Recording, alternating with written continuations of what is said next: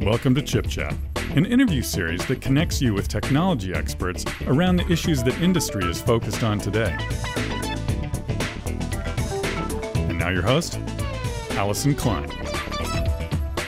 Welcome to Chip Chat. My name is Allison Klein. We're coming to you from Microsoft Ignite in Orlando, and I'm delighted to be joined by Dr. Henry Jerez, Principal Group Product and Program Manager for Azure Machine Learning Inferencing and Infrastructure at Microsoft. Wow, Henry, that's quite a title. Welcome to Chip Chat. Thank you, indeed. And I'm very happy to be here with you guys to talk about our investments and partnership with Intel. So, Henry, why don't we just start with a description of your role at Microsoft and how that relates to what the themes are at Ignite this week? Sure. As you mentioned, I lead the team that is responsible for creating all of our assets related to managing your models, images, and deployments, both on the cloud and on the edge.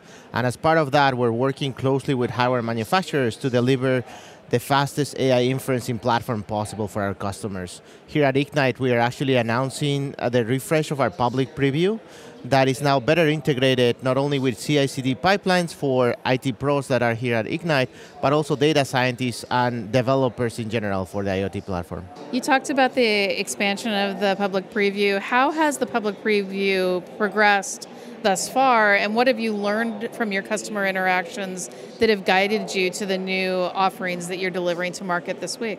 With the public preview, we were targeting primarily a data science audience. And we've learned through the public preview that there's actually quite a need for also IT pros as well as developers to better integrate AI now into their applications and large scale deployments. So uh, rather than having somewhat separate experiences for data scientists and IT pros or developers, now we have a unified platform and unified SDK we are also learning from our peers that it is important to support the heterogeneous hardware that is available right now, both on the private implementations as well as on the edge. So we have accommodated to account for those variations in hardware, and we now have the ability to target a specific hardware for deployment. When you look at where enterprises are in terms of their internalization of AI as an opportunity for application development and deployment, what does that tell you about what Microsoft needs to do in terms of servicing them, both from a standpoint of giving them the right tools today, but helping them on that longer term journey in full utilization of AI? Yes, what we are seeing from enterprise is that literally they are at different stages on evolution. There are some large enterprises that have a history of AI, they have a fairly large data science groups, and they have investments on their own IP these companies are beginning to see what happens when you have over a thousand models out there, what happens with so many applications being deployed both on the cloud and on the edge. As part of that, we are investing to address that concern early on by providing them the ability to have a single pane of glass view of all of the assets related to AI that they have, whether they are being built or they're already deployed and being used. At the same time, we're seeing a lot of enterprises that are just captured by all of the developments on AI and are interested in getting their feet wet into this space. Um, they require a little bit more hand holding, so we are enabling for them examples that we make available through our gallery that actually walk them through the entire process, from creating their very first model to deploying their first service. And then you have other enterprises that are, and this is actually quite popular with developers, they are really interested in consuming Microsoft IP on AI and being able to consume those cognitive services and not only deploy them to the cloud, but also to the edge. And we're working with Cognitive Services, which is another offering from our company, in order to deliver this ability for them, in which they will just take a model or a service that is made available by Microsoft, and they are now able to consume it directly from an application or even de- deploy that service into the edge. Now, this is an interesting point because what would matter to them about running within an Azure cloud environment or running at the edge?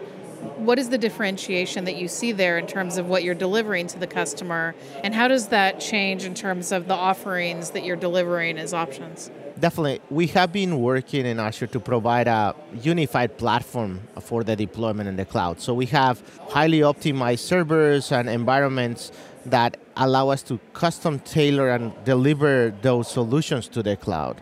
When we go on-prem or on the edge there's huge diversity in terms of the hardware that our customers are targeting, as well as the connectivity from those components. So when we look at the edge, we're primarily trying to understand what is the environment that the models and the services are going to be running on, and we try to adapt the deployments accordingly, whether it is reducing the size of the images or its dependency on the cloud to be able to perform the inferences by allowing to inference locally. So you recently made an announcement about working with Intel. Can you clarify that? Yeah, definitely. As you probably heard in, during the announcement, we now have a proof of concept of us working with the high density neural network acceleration cards that Intel just announced. This proof of concept will soon be available as incorporated into our product, but right now it showcases your ability to take an Azure machine learning model that can now run on top of OpenVINO and take advantage of all these new cards and run very performantly on the edge in the fullness of time, this will be made through ONNX, which is our Open Neural Network Exchange framework that will be run natively as part of OpenVINO.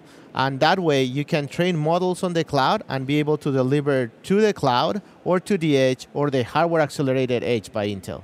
Now, I know that you've been talking to customers about this solution prior to launch. What has the customer reaction been, and do you see any particular type of customers that are early movers in this space? Yeah, definitely we have seen a lot of customers that have disconnected environments or that they have particular requirements in terms of latency that are really interested in this space. These customers either they lack dedicated connectivity or they are looking for immediate response. Think of industrial safety scenarios or uh, any type of security scenarios that require millisecond level delivery of the answer these customers are actually very interested in this solution and have already started to work with us to deliver solutions for their business. It's fantastic to see the innovation that Microsoft is driving in this space. We're delighted to be part of it. One final question for you. If folks want to find out more about the offerings that you're delivering, where can they go for more information and engage with the Microsoft team? They can go to aka.ms slash Azure ML docs or simply search for Azure Machine Learning Services. Fantastic, Henry. Thank you so much for being on the program today. It was a real pleasure. Thank you. Visit ChipChat online at intel.com slash chipchat. And for more information on data center technologies, visit intel.com slash big data, intel.com slash cloud, and intel.com slash data center optimization.